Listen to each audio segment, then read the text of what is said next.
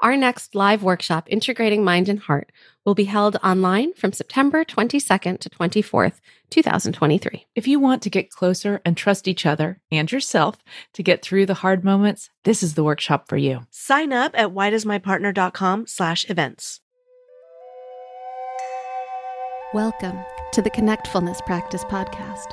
Here, we settle into the murky, tangled, and freaking hard parts of life to restore our relationship with the self so it can ripple out to the people we love, the work we do, and the world around us. If we can't fix what's wrong, then our grandchildren inherit it.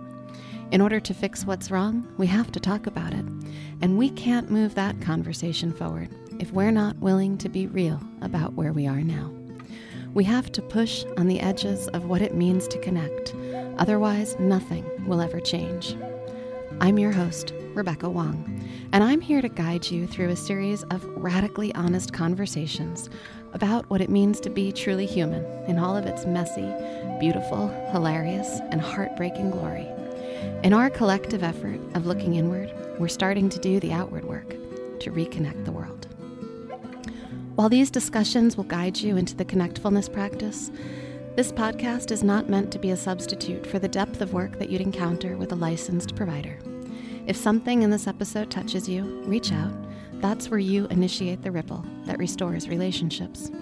You can learn more about my Connectfulness counseling practice and our collective for therapists in private practice at connectfulness.com.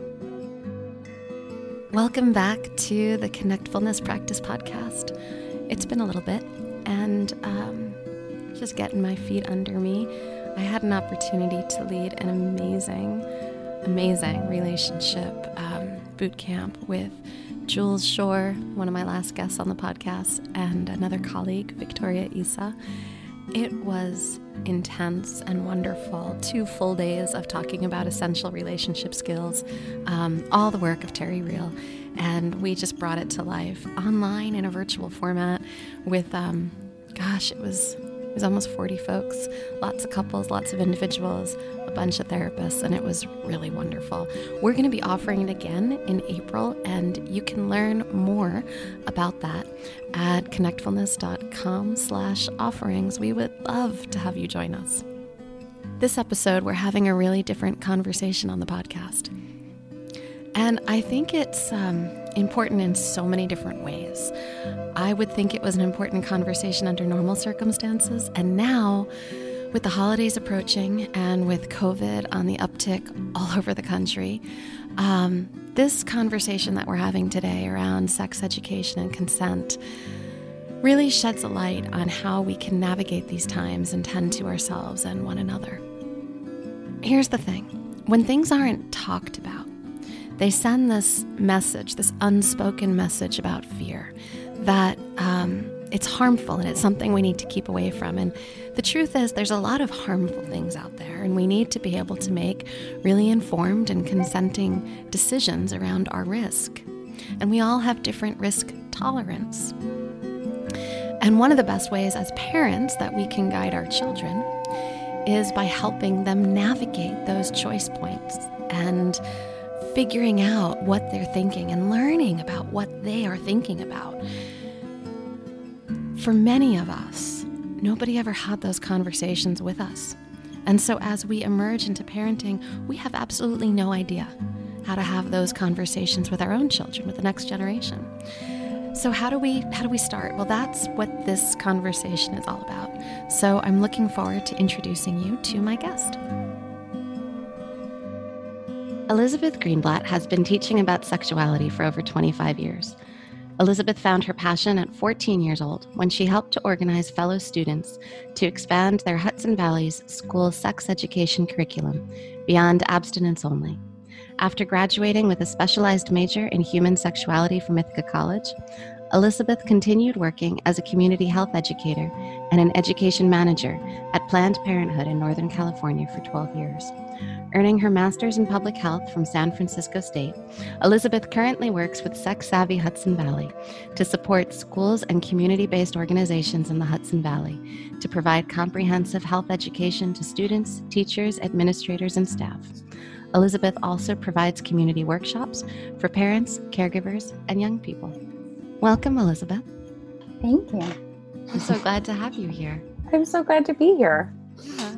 Our lives have um, kind of woven in and out for quite a while, for many years. Our our littles, long time ago, we were in preschool together. Yeah. Yeah. Um, and so I I feel like I'm sitting down to have tea with an old friend in this conversation. Same. Yeah. but we have um, a little bit of an agenda to get to today. We wanted to talk about sex and um, and talking about sex. And I think the best place to begin this conversation is um, acknowledging the values that we all bring into this and what we did or didn't learn about sex growing up.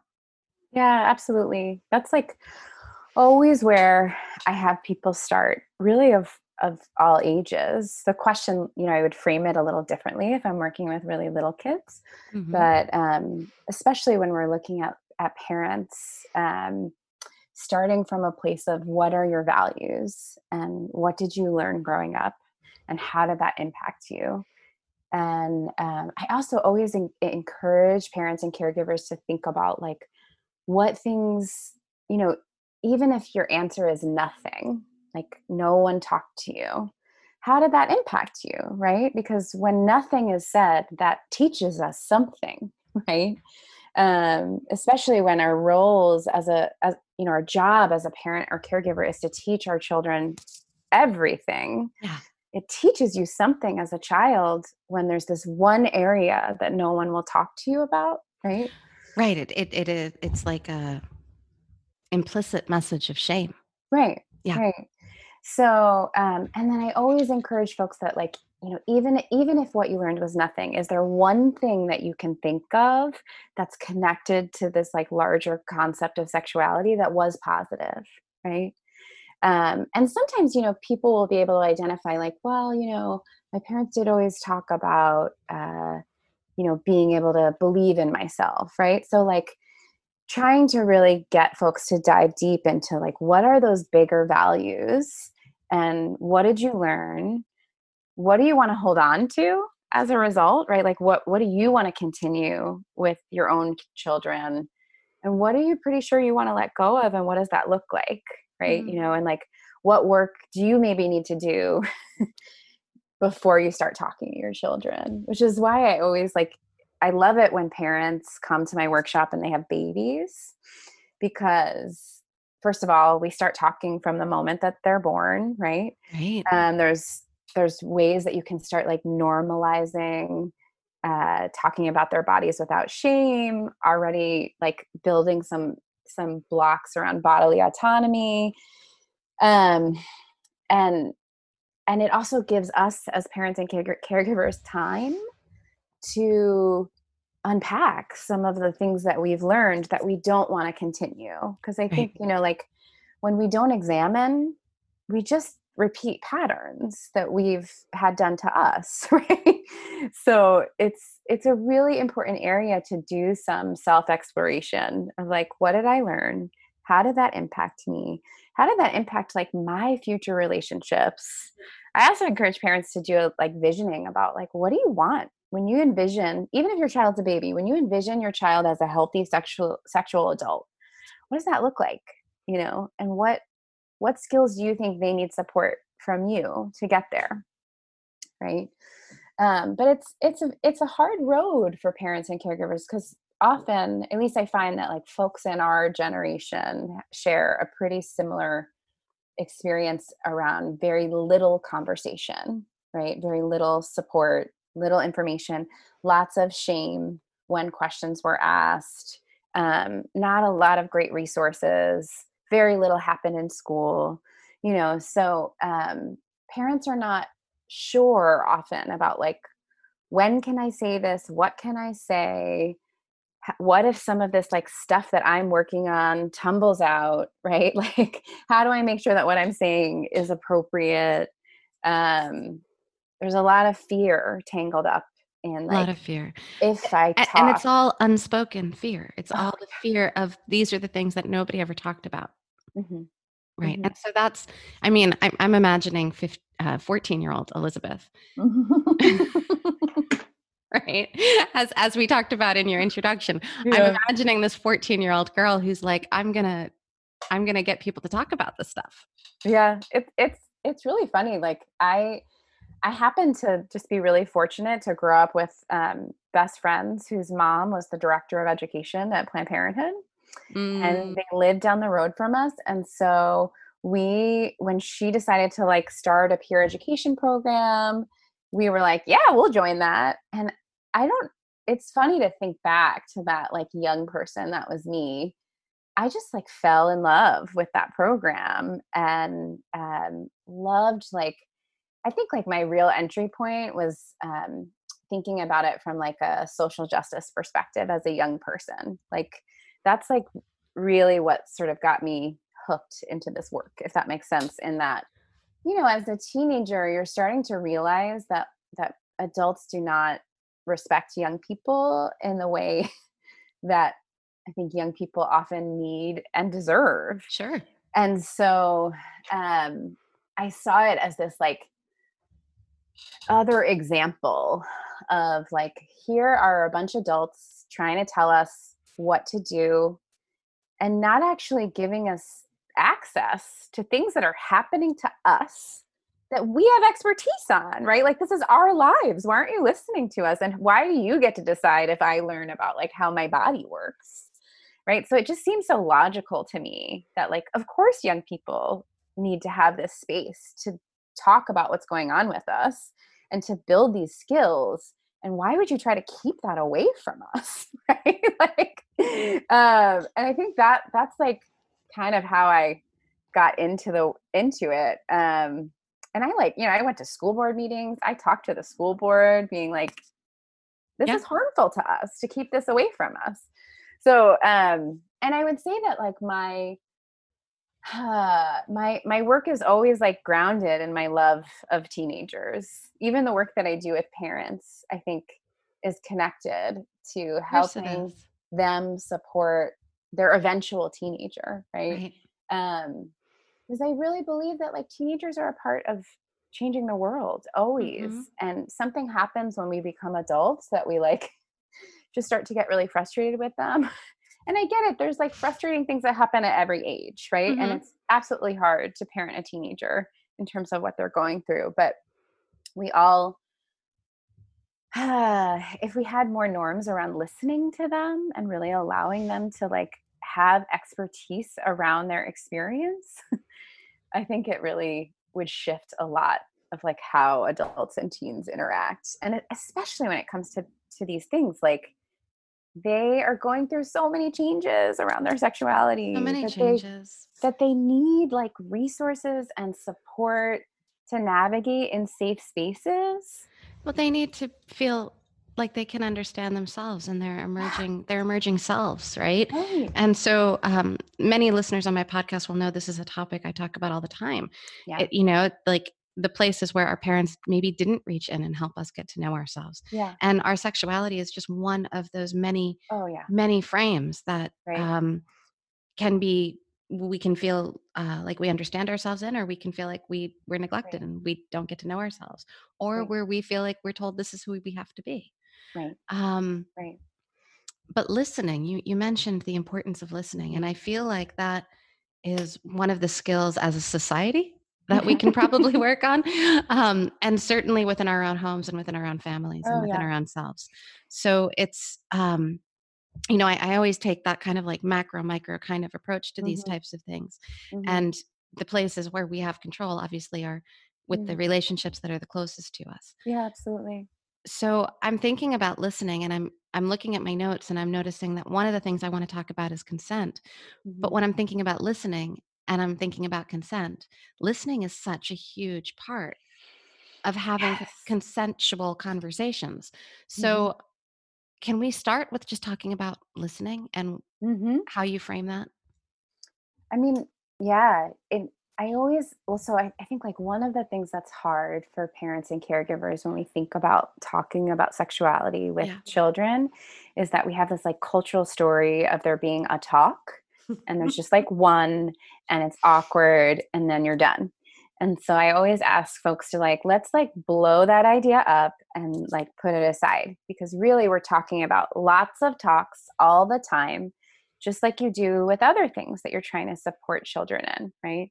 And one of the most important things as an adult is to reflect on the fact that adults like to talk a lot and when we when we frame it as like we're going to have this talk and we're going to educate we tend to go into this like adult mode of like and here's all the things you need to know blah, blah, blah, and especially for young children and i would argue for like all kids like it's just too much information and it doesn't actually help them build skill of thinking about what they're feeling and thinking. So i always tell i always sort of talk to parents about like take a pause and listen more than you talk.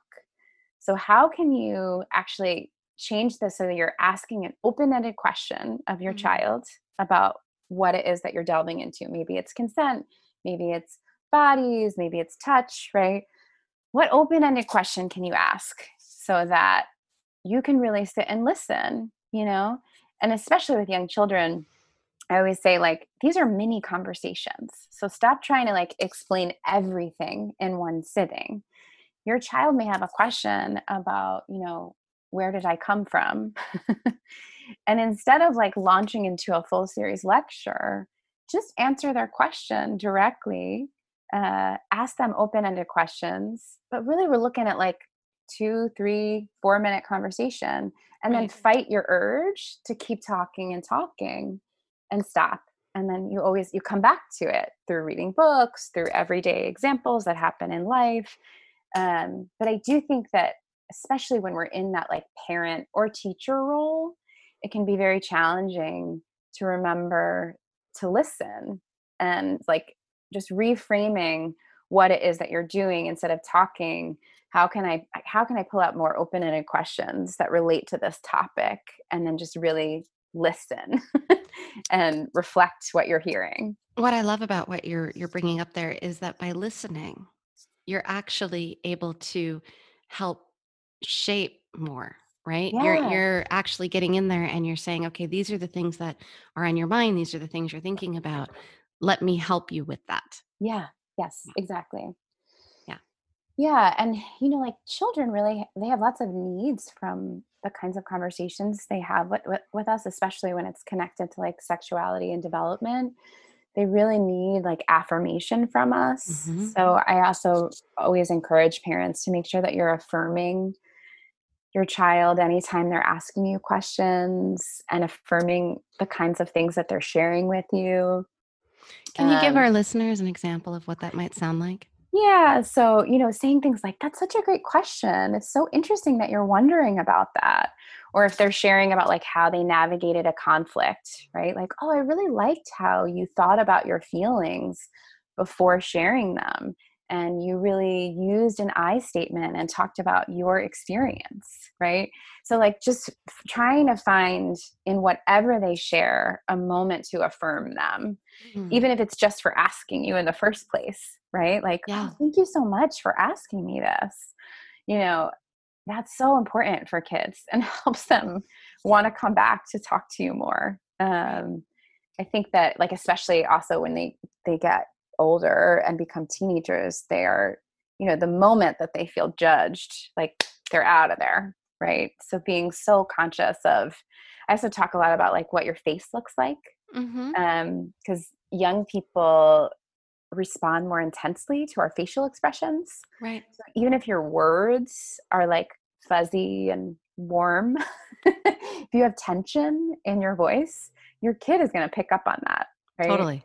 And so doing some like self practice around like, well, what does my face look like when I say this? And how can I like relax my face to show that I'm really calm and in like a calm and caring place and just how much that impacts how your conversation is going to go um absolutely all the way up through teenagers which again like the moment there's like this feeling of judgment i just found that teens are like they're I'm out. out of here Yeah. And then, and they may never come back. So I also like when I one of the reasons I love when people with babies are starting to like do this work is because you know it's like you have time to explore and and make some mistakes you know like your four year old will forgive you but your teen may not right so like um having some time to stumble a little bit Mhm. and to figure out like oh i don't i didn't like how i said that and also when you do something that you don't like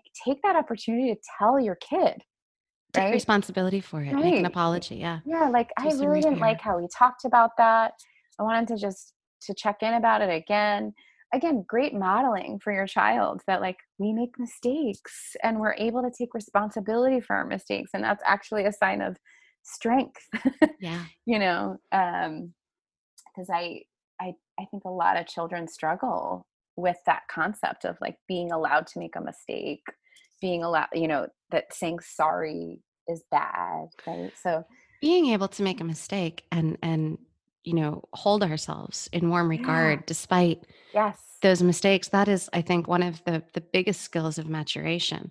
Mhm. it's it's one of the the most healthy things that we can do as humans because none of us are perfect. And trying to be perfect just sets everybody else up to feel judged. It doesn't and, and it sets us up to fall really really far when we're not. So um I, I think this is a beautiful place to begin is just to yeah. be talking about even as parents navigating this how we're going to goof up sometimes and owning Mhm. that is a part of these lessons that we teach our kids. Oh yeah. Absolutely. Yeah. So you know like i think those pieces are so connected for me of the like really be aware of what your face looks like mm-hmm. try to be in a place that's really calm and really catch yourself when you start like launching into saying more or lecturing and try to rephrase into how can i ask this as an open-ended question? Beautiful. and try to get my child to reflect their experience and trying to get them to pull out some of the emotions that they were feeling as it was going on. Because that's also really great you know learning for them to be able to name their emotions that they felt when this particular thing happened or um and then i also always talk about like how can you use you know if you don't have a kid that's asking you questions or telling you things that are happening in their lives try to use things that you see around you you know like there's there's different things that happen in your life that you can relate back to these things like bath time bathroom time relationships that you may see in your life um, babies being born you know um, if your child consumes media there's tons of opportunities there as well to engage them in conversations right. you know. Totally. And you know what what caught what struck me is you, we were talking just now um and we're talking about what your face looks like and um i'm thinking that also affects partners and relationships Oh, yeah. right because partners have to talk about their own um, sexual exchanges and and what happens in between them and their faces and their body language says a lot that maybe they're not actually putting into words and so the same skills that we're talking about for parents to use with their kids as you're starting these early conversations that can begin like with infants and with toddlers it's Mhm. actually the same skills that we're talking about Yeah. using adult to adult Yeah, I Yeah. agree. And I think that's one of the reasons that, you know, I want parents and caregivers to think about like what is your what is your healthy sexual adult child look like and what skills do they need to get there and how can you support them? And really again going back to those like what are my own values? mm-hmm. what is it that I learned? How did this impact my relationships? How does it still maybe impact my relationship? Where do I want to improve and how I communicate about what my needs are? Because it's it's absolutely connected, and it also like you know pans out in research when you look at like um, parents who talk to their kids about sexuality. You tend to see that kids take like less um, risks in connection to their health they're more likely to access health services um, and there's also like some evidence of like it increasing connection in the relationship between parents and caregivers right? Um, and that and actually and that even like you know teens there was a study that came out of like i think it was like folks that had graduated from college just recently and the majority of them still listed like their key influencers around how they made sexual decisions as parents and caregivers oh, right wow. so we we have this I, I, think we also have a cultural story that like um, peers are the most important and while they absolutely are really important, right? Sure. we know that. Um, I think we don't understand how important parents and caregivers are in shaping the values and decision making skills of young folks, especially when it comes to sexuality. So it's like you have such an important role um, that even if your young person doesn't seem to value what it is that you're sharing, it's important to them. It's super and, important. And yeah. they need it, right? And yeah. sometimes the pushing that you experience is actually them pushing to understand what the boundaries are and to understand what limits you're helping to create and set right um so i i think all the time about how this impacts who we also are as adults in the relationships that we then engage in and you know like our ability to say say what we want in relationships to say what we want sexually. I um, I recently have been working with some adults as well who are not oh no some of them are parents um, but adults who are like single during this time of COVID.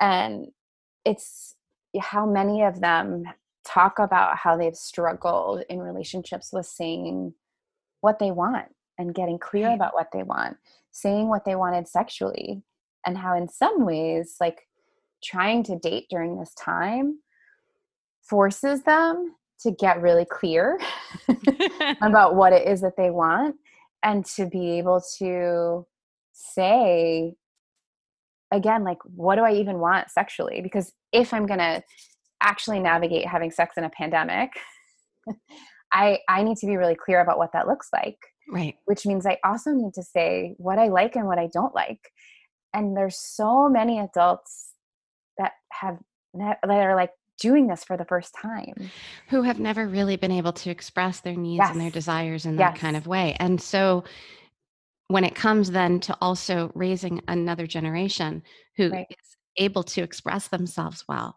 because right. You know there's two sides to this if we want to talk about things like consent which has a mm-hmm. lot to do with listening it yeah. also has a lot to do with speaking up and yeah. taking a stand, right? And yeah. being able to express this is what I want, this is what I need, right. this is what doesn't feel good to me, this right. is what I don't want to be a part of. And right. um, if we can't access that within ourselves, how do we teach it? Exactly. This is like, I think my whole, so like, again, when I think about like the roots of this work that really matter to me, it's that um, we in the US, I think, approach learning about sexuality in a way that's like really based in risk prevention. and it's not that I don't agree with risk prevention, right? Like it's it's important. We need to understand what the risks are and understand how to prevent them in our lives. But I am more interested in in having us understand how to communicate about our needs and desires. Yeah. And have a real clear sense of ourselves, right? Mm-hmm. And who we are and to understand that a sex that sexuality is a part of us that we cannot like disconnect from ourselves because we're uncomfortable with it like it's a part of us regardless of our relationship with it it's still there right right, right, right. and so it it serves us to understand it to accept it to allow ourselves to explore like what feels good to us what does not feel good to us and be able to really clearly communicate about that. And unfortunately, we don't often have the opportunity to learn these skills because of our like cultural discomfort with sexuality. And so it it sets up young folks for I think like disaster in their in their intimate and sexual experiences because you know like these conversations are hard. It it involves being vulnerable it involves like sometimes getting your feelings hurt, understanding that people get to say no and yes to things because they get to make choices about their own body and you may not like their answer. You may want something different, but that's okay because we all get to make these choices, right? And I think we don't spend enough time there of like starting with this this is a normal and natural part of who we are. Mm-hmm. How do we Mm-hmm. help understand and really practice the skill of saying what we want and saying what we don't want and and recognizing that there's like there's not a book of like i have to like these things right? This actually comes up a lot in um, classes that i've done with teenagers of the like what if i don't want to do that thing that like everyone says i'm supposed to want to do? I'm like great you just figured something out about yourself right? Like there's no like have to. Right. everybody gets to make their own choices. And what a beautiful thing to know like oh this feels not super comfortable to me right? Right. and to know that it's like living and growing and changing one of the i love doing this activity called like a it's called a yes no maybe list I was just thinking about the yes, no, maybe. I use it Yeah. with my couples. yeah i love it Mhm. and i always encourage folks to do it in pencil Yep. and you know and to and to come back to it frequently Yep. to think about like you know there are people that can change the yes no maybe list for you right? You might you might find yourself in a relationship where things on your maybes move to yeses or things on your maybes move to nos and to spend some time reflecting around that right, Right. it's like a living breathing thing hmm but it's also really useful in thinking through like okay right now what feels comfortable to me? What feels like a maybe? And what's like a hard no? Because again when we don't think like when we don't spend this time Yeah. and then you just are in a situation it's so much harder to navigate because you have all these other like influences And, and it's so much harder to navigate these conversations when we're having them like with our clothes off in the middle of a moment. It's oh my so God. much easier to be thinking about these things on the regular, be Yes. guided through how to have these conversations, have some um, inner resources around Yeah. being able to figure out how I'm thinking and feeling about something, and Yeah. maybe even have the conversation when my clothes are still on.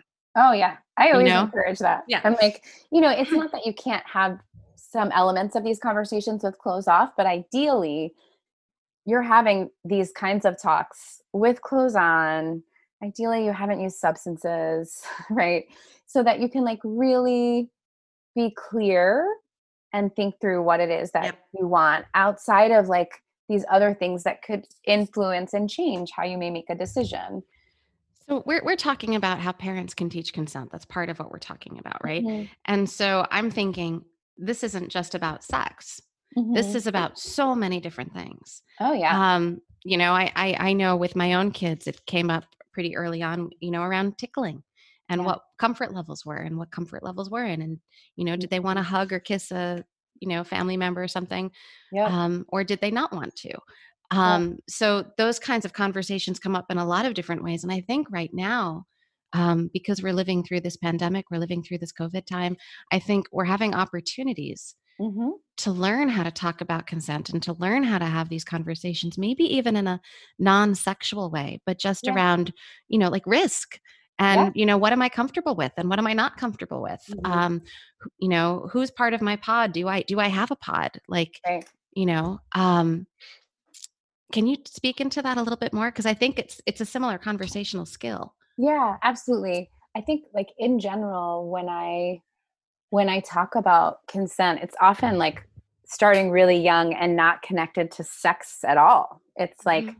Helping finding these moments with young children to help them build skill in their own bodily autonomy and help them realize that they're the boss of their bodies, right?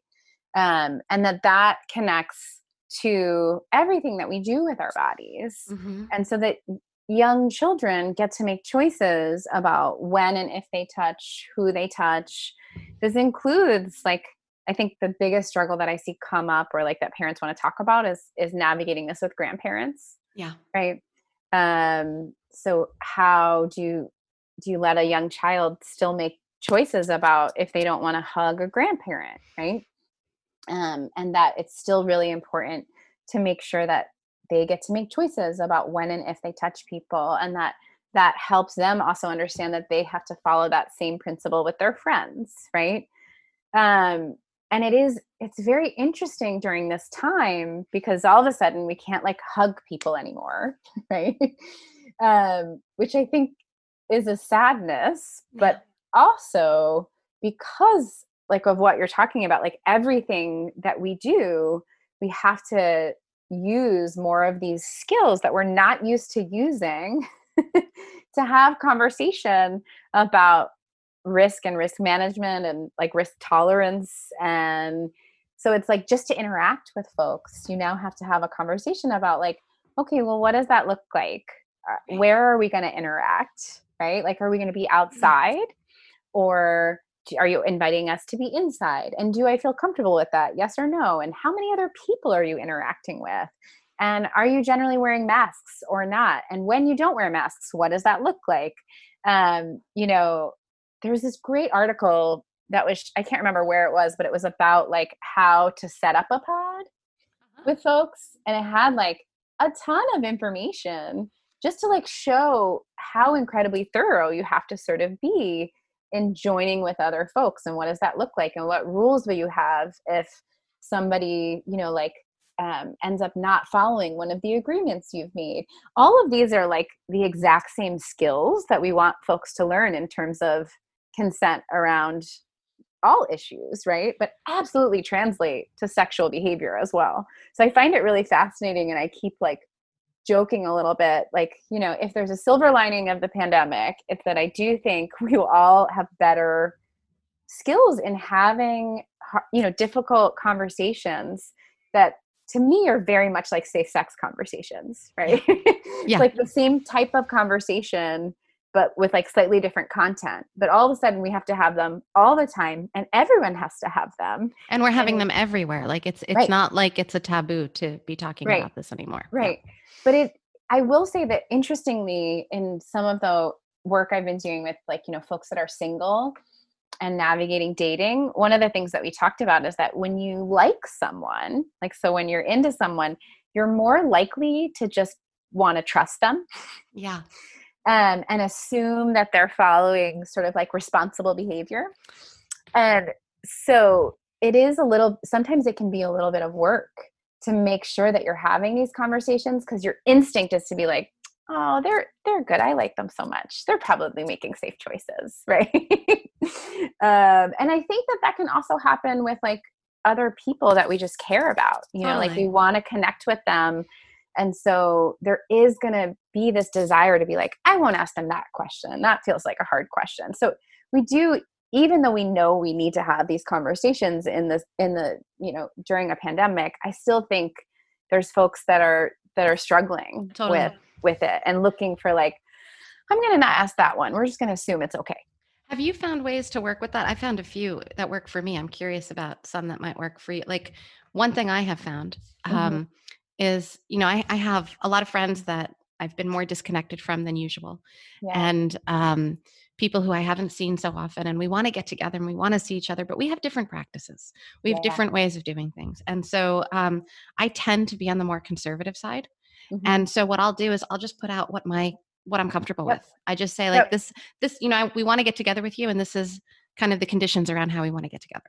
Yep. Yeah, that's basically what I I think is really effective. I've been um encouraging folks to to get a really clear understanding of your own risk tolerance mm-hmm. and to understand that everyone has different um, risk tolerance levels and so if you ever feel like you're experiencing a miscommunication it could just be because you have very different risk tolerance levels right so like having a real clear sense of like for me this is what feels safe and this is how i experience like here are risks that i feel willing to take and here are ones i don't so that it can just be really clear. And to know especially if you're like you know navigating some something with someone that just has like a much lower threshold around risk that um, you may have to remind them a few times if you're the person that's like generally more conservative. Yeah. And it's not necessarily that they're not listening, it's just that they don't perceive of risk in the same way that you do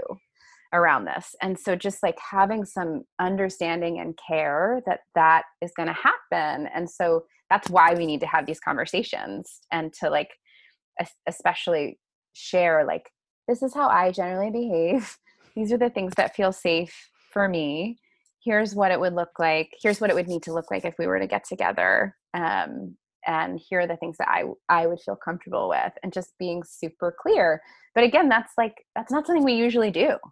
So it it's is, not something we usually do but as you're lining it up and you're modeling it for us and i'm listening to you i'm mm-hmm. thinking between consensual partners that's also a really important conversation. Oh yeah you yeah, know like sexually or pandemic wise you know in both ways it's the same conversation mm-hmm. the same template yeah.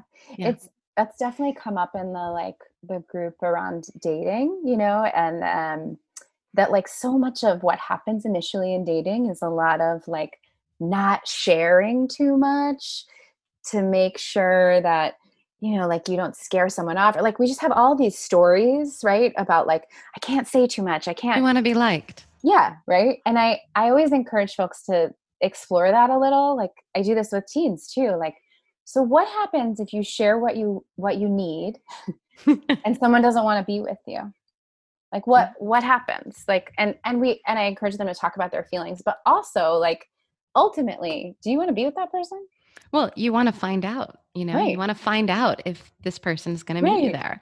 Right. And so I'm yeah. like, you know, as much as like this is this is something that holds us back so frequently and we do all this like dancing around and yet there is actually a way to to find out more quickly right. if if this is someone we want to spend our time with and while it's it can feel scary like it also it saves a lot of time and again applying it to now of like being in a pandemic you know, if you're going to engage with folks, you want to make sure that they're people you trust and they're worth your time because like when you look at like increasing risk versus like decreasing risk, the more people that you interact with, right?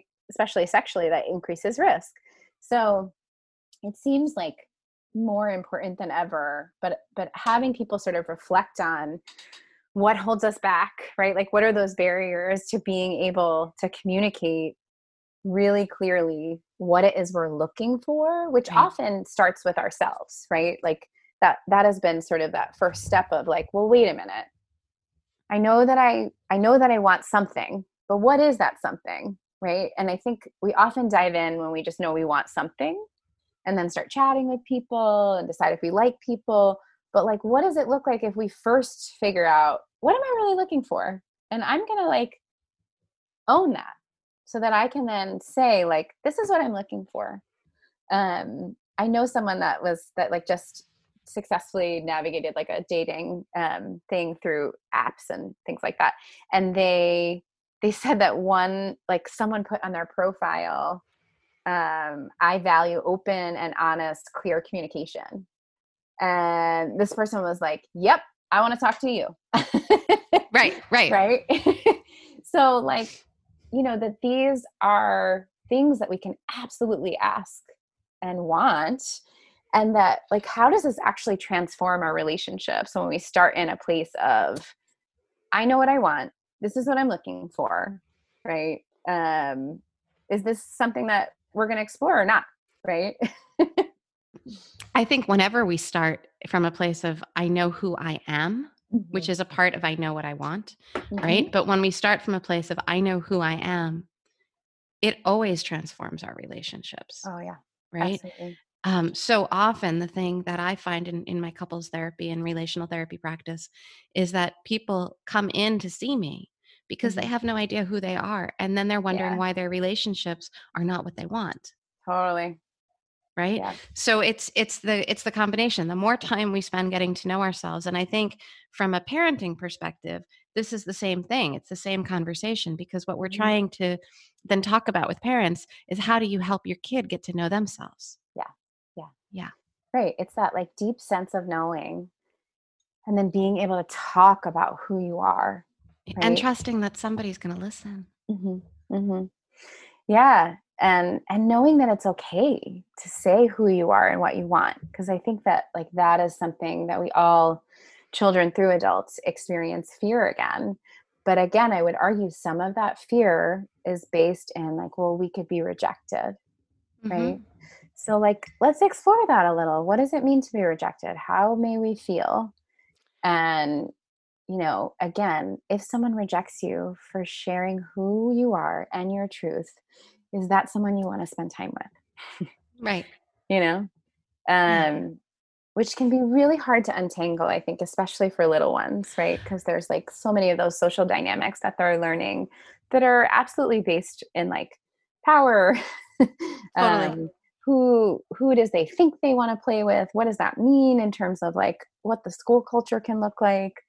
Um And what's striking me as we're talking about this is that being listened to, which is where we started, right, yeah, yeah. is a huge piece of this because if they trust that there's a place that they Mhm. can that they will be listened to then they're more likely to slow down and listen within and listen to themselves and bring it to that place where they think they're going to be heard and try to figure it out with somebody and not be all on their own clamming up and then giving in to the pressure Mhm. of well this is what i need to do so that you like me because Yep. they can actually learn well i can like myself and part of liking Mhm. myself means knowing that this doesn't feel good and if this doesn't feel good finding a way to express that oh yeah yeah. That's so big for kids. I mean i feel like so for many the adults too. Adults too, so big for yeah. all of us. I yeah. know. Well, I like we're all so little kids.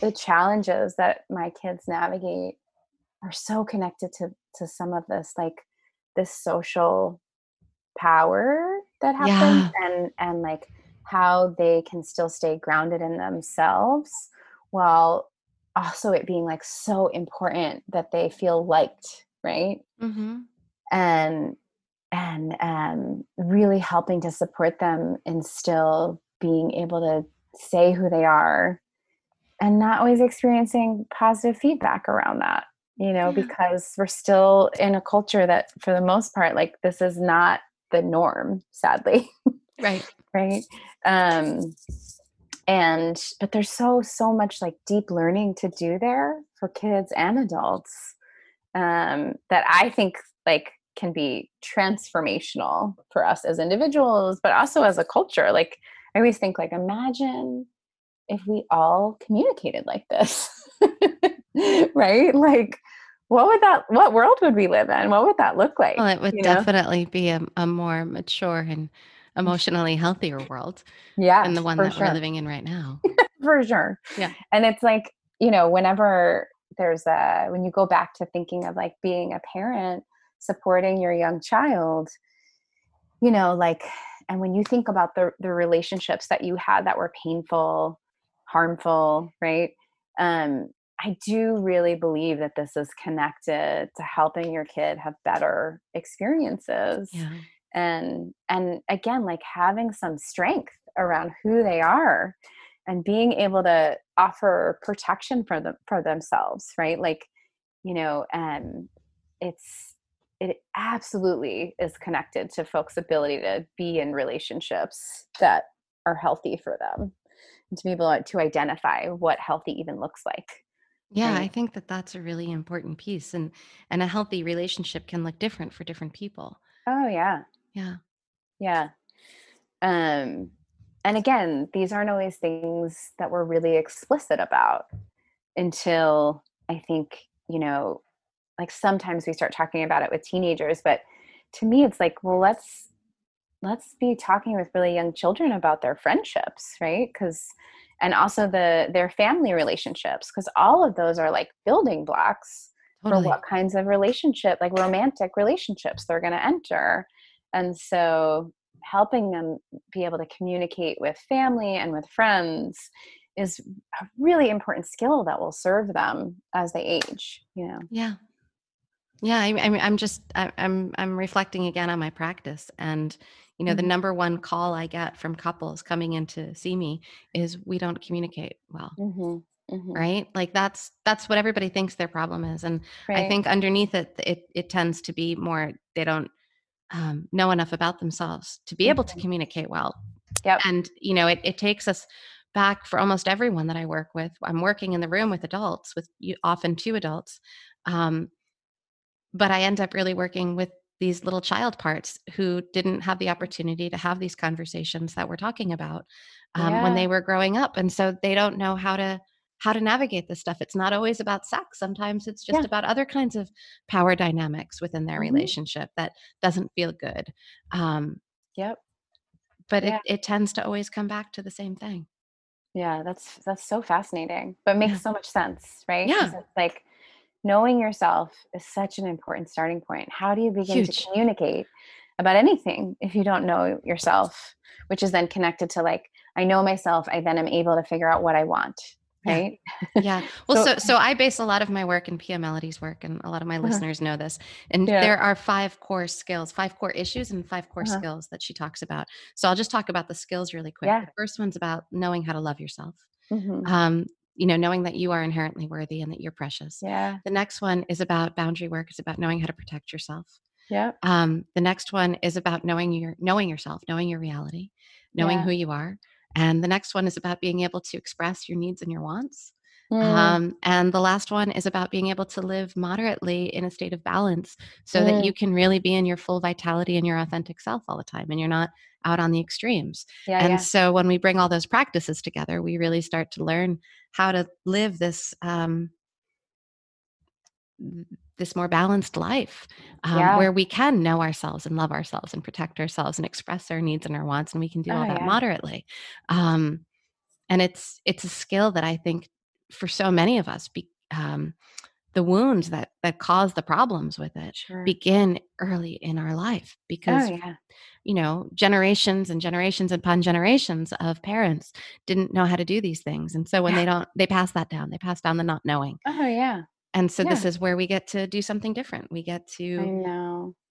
That's I, lo- I love that um that Yeah. framing. That's really wonderful. yeah I I think yeah, I see this so much how we like continue to pass down shame. We continue to pass Yes. down like disconnection from ourselves. Like even, you know, and it starts so early with like with genitals, I find. so right? early Like um like we can Nice. talk about our noses and our toes but we can't talk about our penises and our vaginas Right. Right. Why? It's fascinating to me. And again, Mhm. like, what are you teaching young children if you're calling your genitals your private area? What does that even mean? Like, we don't we don't call anything else on our bodies an area. Like, like my this is not my pointy area. you're pointing to your elbow Right, i'm yeah, just saying sorry. that for our listeners who can't Right. see like, um so what does that teach young children that they have this part of their body that we like don't really refer to with names we often use like you know different like slang terms um that is teaching them shame right and it actually helps them it also makes them less safe like if we're if we're thinking about things like sexual abuse kids that can clearly say the names for their genitals and understand that their body belongs to them and that they get to make choices about who touches them, they are less likely to be targets, right? Um, and yet, I find that like still a lot of like education, if it even happens in schools with young children, do not teach them the names of their body parts, right? They don't even use the word genitals. They use private area, right? So it's all like vague. And young children need specifics. they need really really they are specifics. concrete thinkers right they need they often need to be able to like touch things and manipulate things to help them understand it so it's like so i always think back to that like and again like what is that? Then then you think about like okay so you've learned from the time you were little that your genitals are shameful. And so like okay now i'm an adult and i cannot talk about what feels good to my genitals because on some level I still believe that they're shameful, right. right? So like there is this big connection of like what it means to feel comfortable with our bodies, to know how they function, to know that it's like a normal thing for our genitals to feel aroused and there's like different things that happen in those parts of our bodies. And like, you know, we learn about every other body system in school. Why why does this get separated out?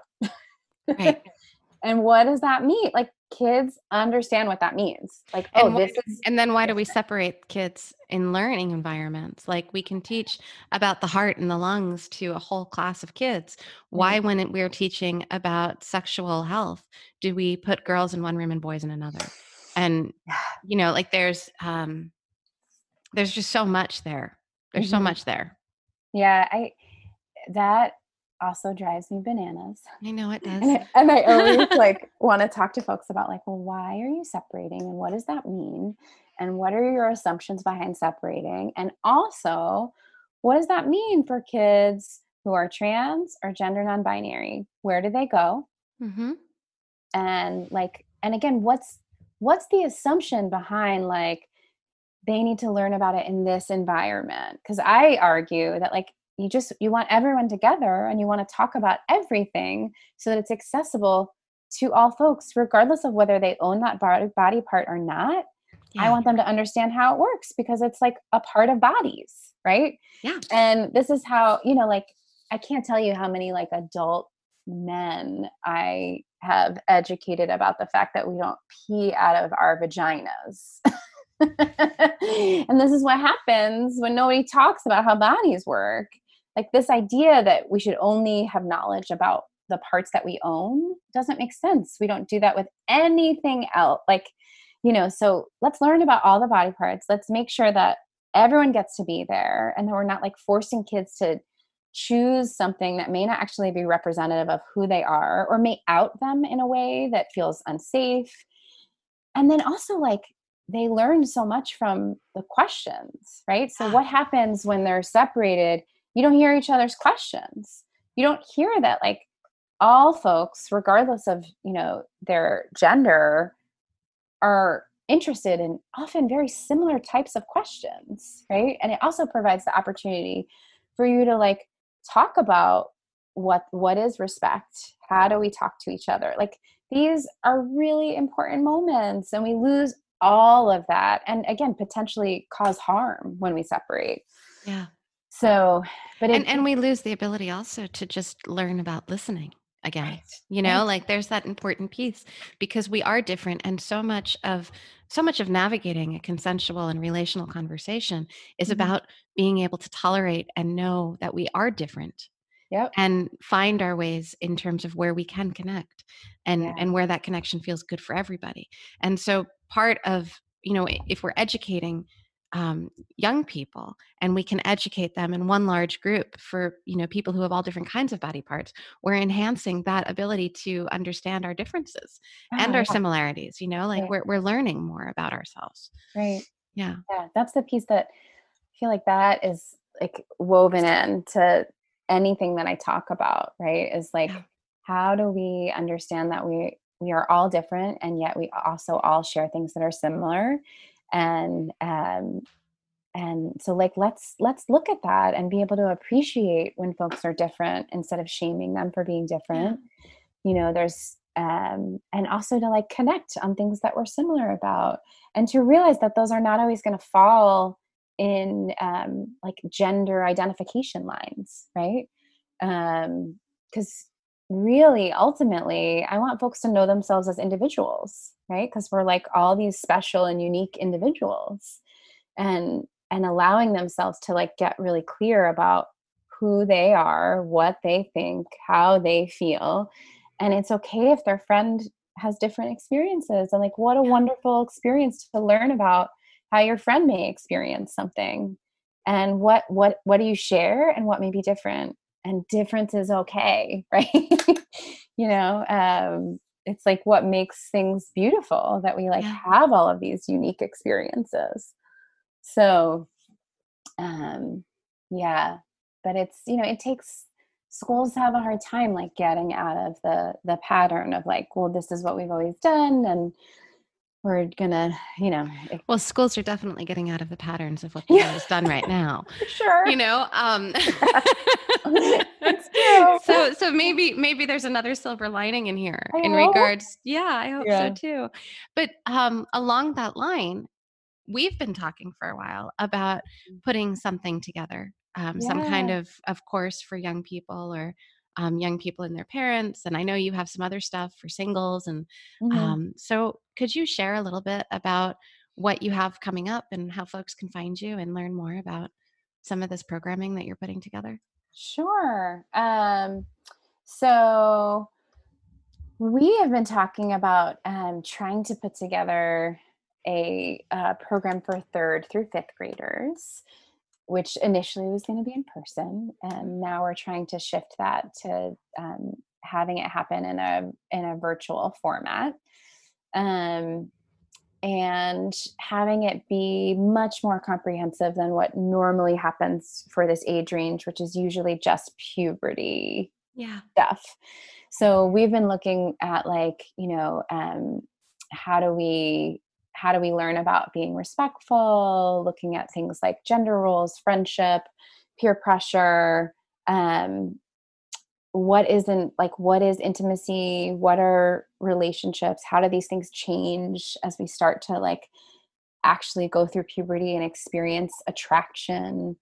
Um, and then also looking at things like um, things like body image uh, image you know influences on body image um, how do we keep our own bodies healthy starting to understand understand things like um, sexual orientation and gender identity Yeah.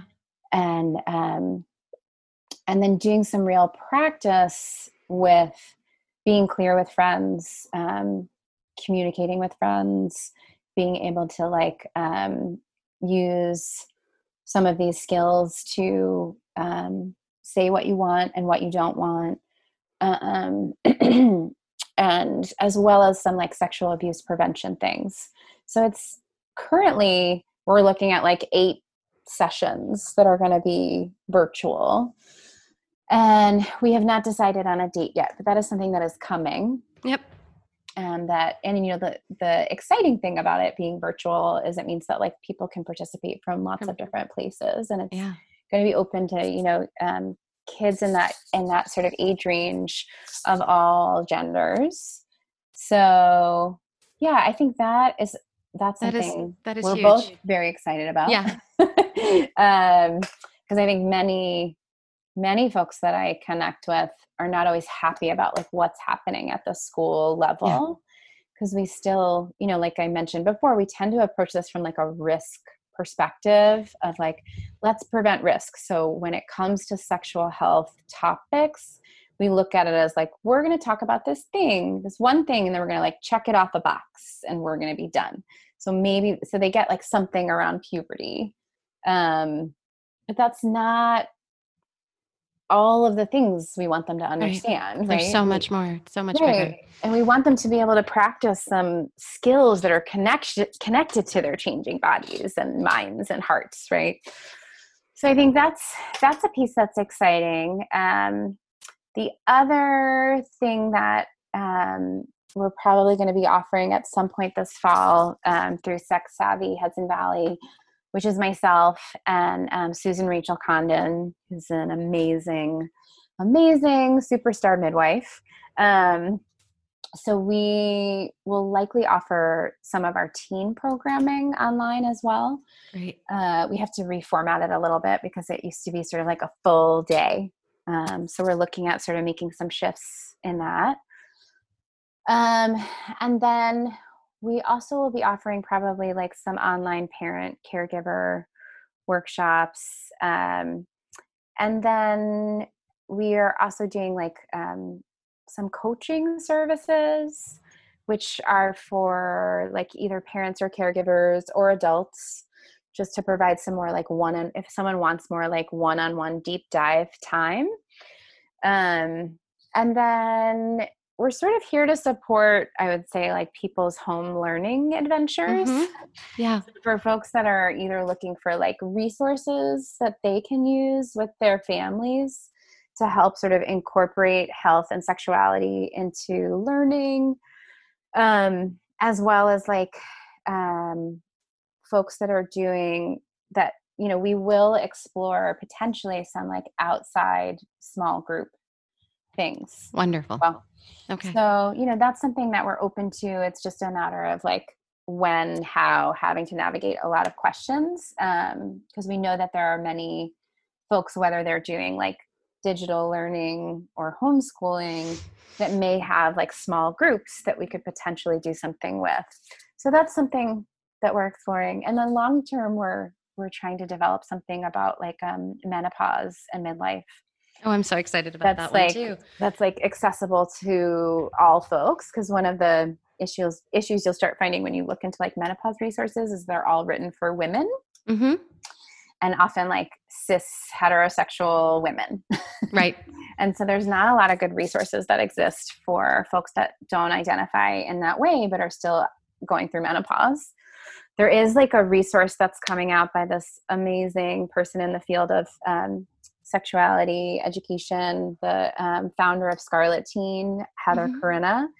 They're writing a, a book that is going to be like a really inclusive look at um, perimenopause, menopause. And I think it comes out this fall. It's called What the Fresh Hell Is This? Oh, exciting. we'll have to look for that. So that's like an, a really exciting resource. So that's like something I would say that uh, like we're working on, but is more long term um, because in also reality, you know, this is a time that's going to be really interesting and that both of my children will be at home mm. and it's going to be a little bit of like a let's let's see what's possible yeah as, as will mine and, and I'm, I'm feeling that one with you we're um, all navigating that adventure yeah, yeah so just to be clear where folks can find you and, and mm-hmm. all of this beautiful work that you're talking about um, it's at sexsavvyhudsonvalley.com yep yeah Yep. Yeah. And we'll include a link to that in our show notes.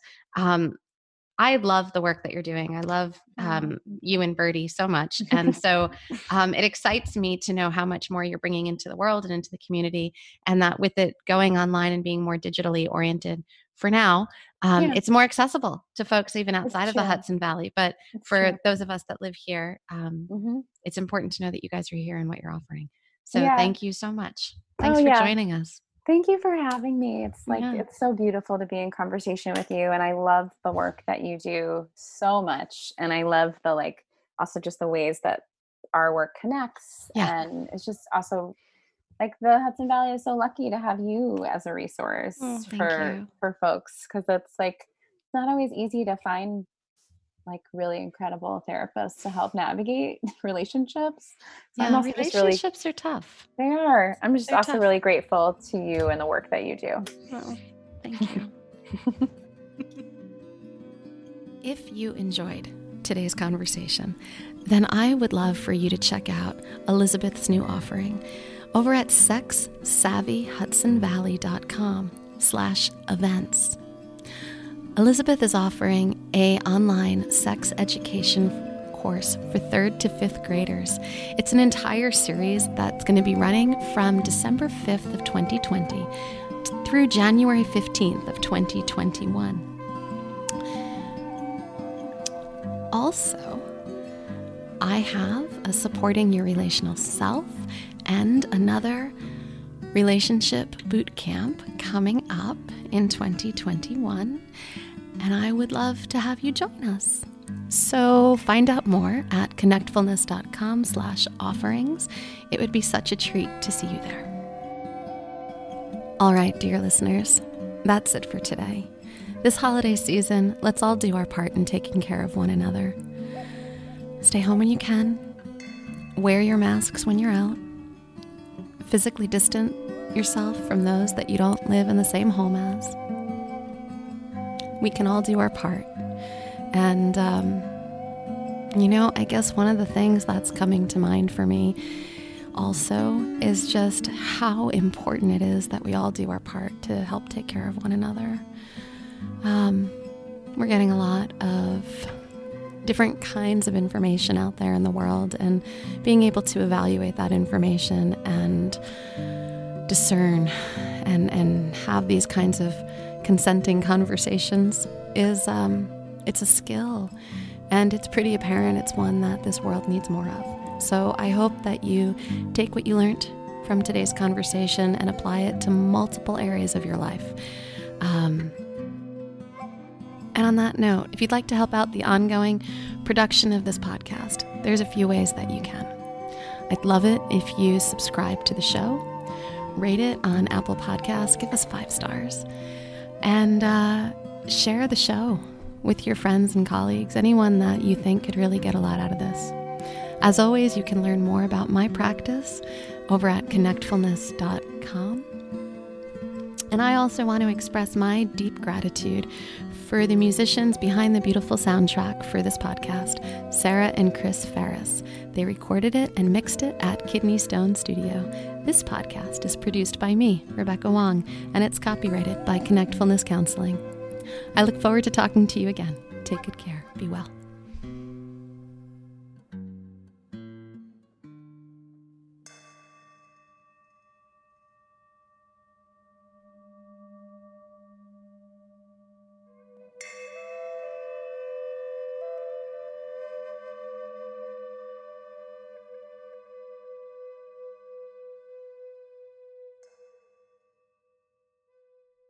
Our next live workshop, Integrating Mind and Heart, will be held online from September 22nd to 24th, 2023. If you want to get closer and trust each other and yourself to get through the hard moments, this is the workshop for you. Sign up at whydoesmypartner.com slash events.